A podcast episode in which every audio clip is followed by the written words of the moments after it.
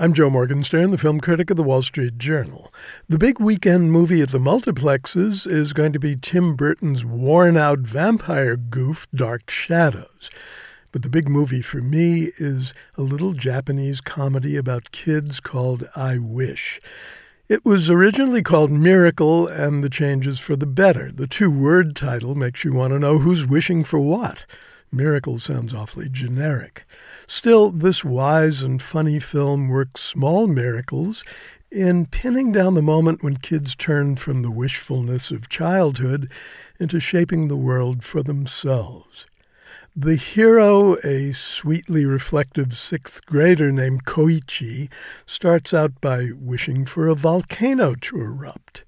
Not just any volcano, but the one that towers above his town, smoking ominously and scattering ash.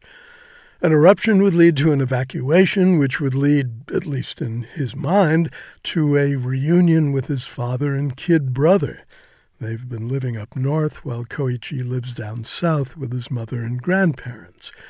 The volcano, knowing nothing of this, declines to erupt, but Koichi hears of another approach to provoking the desired miracle. A new bullet train line is about to connect the two cities. Rumor has it that if you stand at the exact spot where the northbound and southbound trains pass each other, whatever you wish will come true.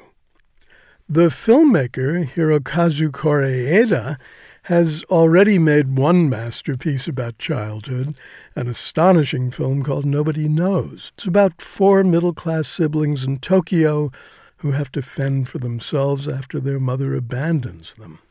This new film is not a masterpiece, but it's full of cockeyed comedy and pungent observations about the exciting but endlessly bewildering condition of being a kid. Four words that come most easily to Koichi's lips are, I don't get it. He doesn't get why everyone is so calm when the volcano is on the verge of erupting, or what his musician father means when he says he wants Koichi to grow up to be someone who cares about more than his own life. Like what? Like music, his father replies, or the world. What's the world? Koichi asks. I don't get it. One of the pleasures of I Wish is rediscovering, in case you'd forgotten, how kids think. These kids can be logical and ever so shrewd, as witnessed the brothers' success in organizing a trip to the bullet train convergence spot. But their thought processes can also be extragalactic. A girl who wants to paint beautiful pictures without working at it wishes her school's program of relaxed education would come back.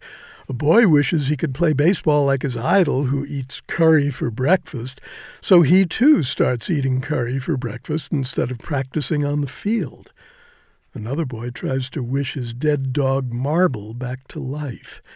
And what does Koichi finally wish for? I wish you'd see this lovely film to find out. I'm Joe Morgenstern. I'll be back on KCRW next week with more reviews.